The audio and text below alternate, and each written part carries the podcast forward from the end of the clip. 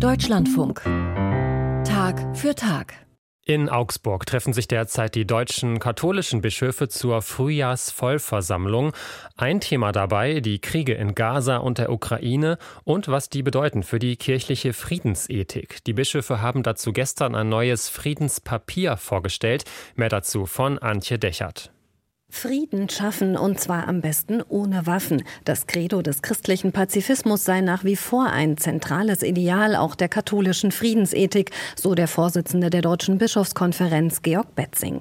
Ein Ideal, das aber spätestens seit dem russischen Angriffskrieg auf die Ukraine immer mehr herausgefordert wird. Vielleicht ist der Putin nicht verrückt, aber böse ist er.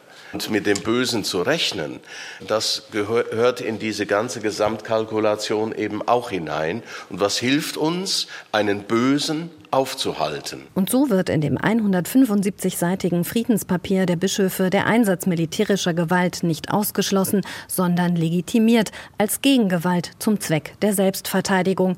Aber auch die habe Grenzen. Auch die Gegengewalt im Selbstverteidigungsrecht unterliegt ethischen Begrenzungen. Auch das müssen wir heute mit Blick auf das heilige Land und die Gewalt im Gazastreifen sagen.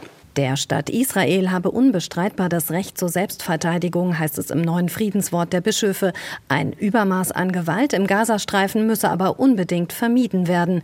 Zugleich warnten die deutschen Bischöfe vor einem neuen, auch atomaren Wettrüsten. Zwar zeigten neue Bedrohungslagen in Europa, dass deutsche Soldaten zur Verteidigung des Landes angemessen ausgerüstet sein müssten, doch langfristig sei die deutsche Bundesregierung gefordert, im Rahmen der NATO mit ihren Bündnispartnern nach Lösungen zu suchen, wie eine erforderliche Abschreckung ohne Nuklearwaffen zu gewährleisten sei. Atomwaffen können allein von ihrer Unbeherrschbarkeit und können von der christlichen Ethik her nicht begründet werden. Positiv äußerten sich Vertreter der katholischen Friedensbewegung Pax Christi in einer ersten Reaktion auf das Friedenspapier der Bischofskonferenz.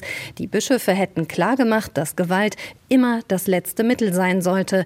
Deutlichere Worte habe man sich zum Recht auf Kriegsdienstverweigerung gewünscht, sagt Michael Rösch vom Diözesanverband Pax Christi in Augsburg. Dieses Menschenrechts auf Kriegsdienstverweigerung da haben wir die Hoffnung, dass das auch eine Chance wäre, auch in Russland, wenn wir Kriegsdienstverweigerer aufnehmen, eine neue Dynamik einleiten könnte, wenn immer mehr Menschen nicht bereit sind, in diesem Krieg weiterzukämpfen.